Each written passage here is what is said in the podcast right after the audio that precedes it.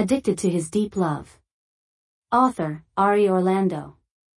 Download the Mobo Reader app to read the novel, Addicted to His Deep Love, full story online. Chapter one: The Stepmother's Plot. Darkness fell. The two Rivera sisters were about to get married at the same time. Wearing a white lace dress, Natalie Rivera looked at her reflection in the mirror. Her makeup was delicate and her eyes shone with happiness. Today, she was going to marry Rowley O'Brien. They had been in love for a year now and were finally tying the knot.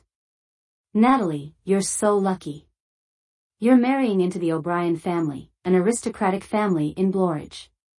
Wearing the exact same wedding dress, Alicia Rivera walked in and spoke in a voice dripping with sarcasm. Seeing how beautiful her sister looked, Alicia was green with envy. How she wished she could scratch Natalie's pretty face. Natalie's expression hardened. "I also want to congratulate you, Alicia. You're going to be Jarvis Braxton's fourth wife soon. By the way, I heard that he was seriously injured in a car accident recently and that he couldn't walk and was dying in a couple of years. If you marry him, you'll be a widow soon." Natalie Rivera. Alicia was so angry that her face turned purple. At the thought that she was going to marry a disabled man while Natalie was going to marry into the O'Brien family, she clenched her fists fiercely. "Natalie, you don't know what the future holds for us. Do you really think that you'll be Missus O'Brien forever? Natalie, Alicia, you're here." Carrying two cups of coffee in her hands, Flora Rivera strode in with a smile. "Have some caffeine in your system first.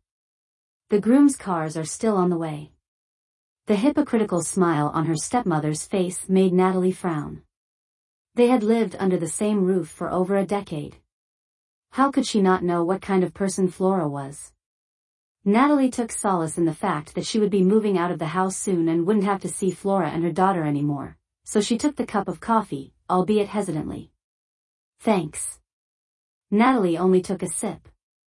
"You're welcome, dear." Seeing that Natalie drank some, Flora breathed a sigh of relief. "Although you're not my biological daughter, I've always treated you as my own. I'm sad that you're going to be leaving us." Flora's eyes welled up with tears as she spoke. Natalie resisted the urge to roll her eyes. No wonder this woman had won the title of the best actress. She truly was talented in acting. When Natalie was eight years old, her mother passed away. In less than a month, her father brought Flora and Alicia home. Alicia was only one month younger than Natalie. Only then did Natalie realize that her father had long since betrayed her mother. "Ma'am, the O'Brien family's car is here," a servant knocked on the door and updated Flora. "Oh." Flora grinned. She winked at the servant and ordered, "Elva, take Natalie to the car."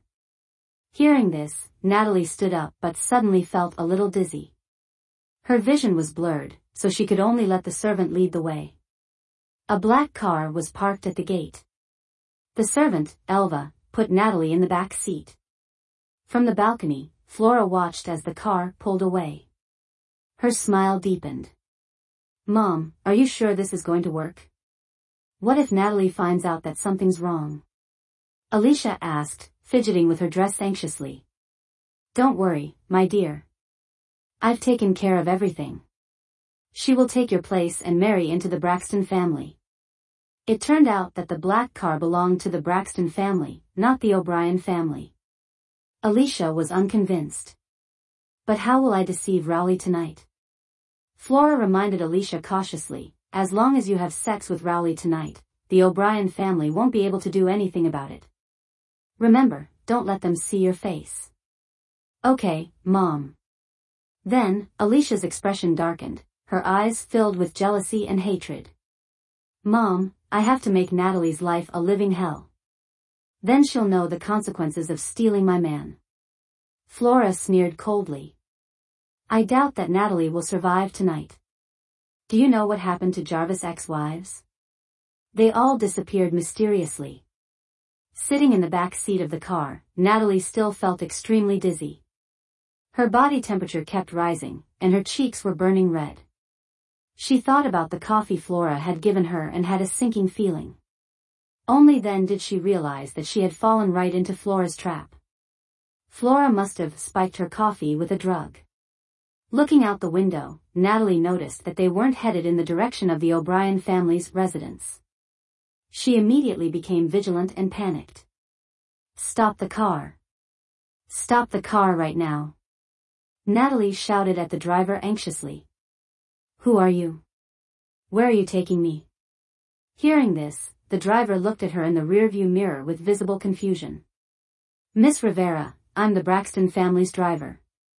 I was sent to pick up Mister Braxton's bride. What? The Braxton family?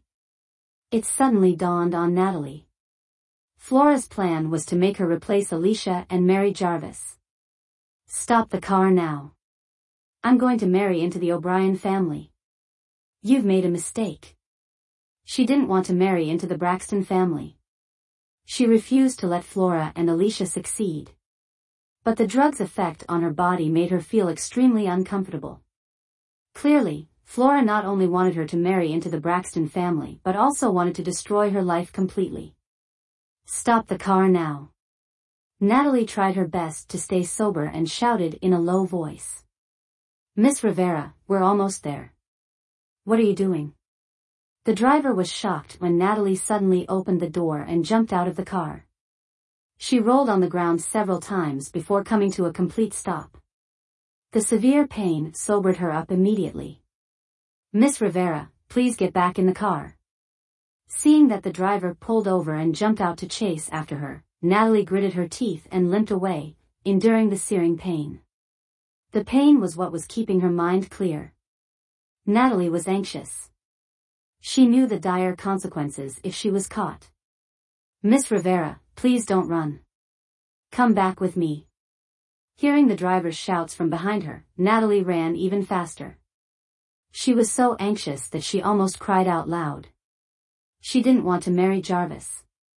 It was late at night, enveloping the land in darkness. Natalie could tell that the driver was quickly closing the gap between them. Worse yet, the dizziness in her head was almost unbearable. Natalie was so overcome with desperation that she didn't know where to run. Suddenly, she saw a black car parked not far away. A man in a casual suit was leaning against it, busy talking on the phone. Just as the man was about to get in the car and leave, Natalie limped over with the last of her strength. She begged, "Help me, please. Help me." Stunned, the man looked at Natalie with his deep-set eyes. At this time, the man on the other end of the line was shouting anxiously, "Your bride is about to arrive. Why aren't you here yet? Shut up." Without giving the caller a chance to retaliate, the man hung up the phone expressionlessly. At the same time, the driver ran over. Natalie didn't have the time to think.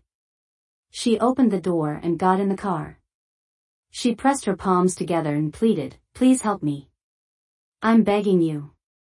The driver approached the car. "Miss Rivera, please come out of the car.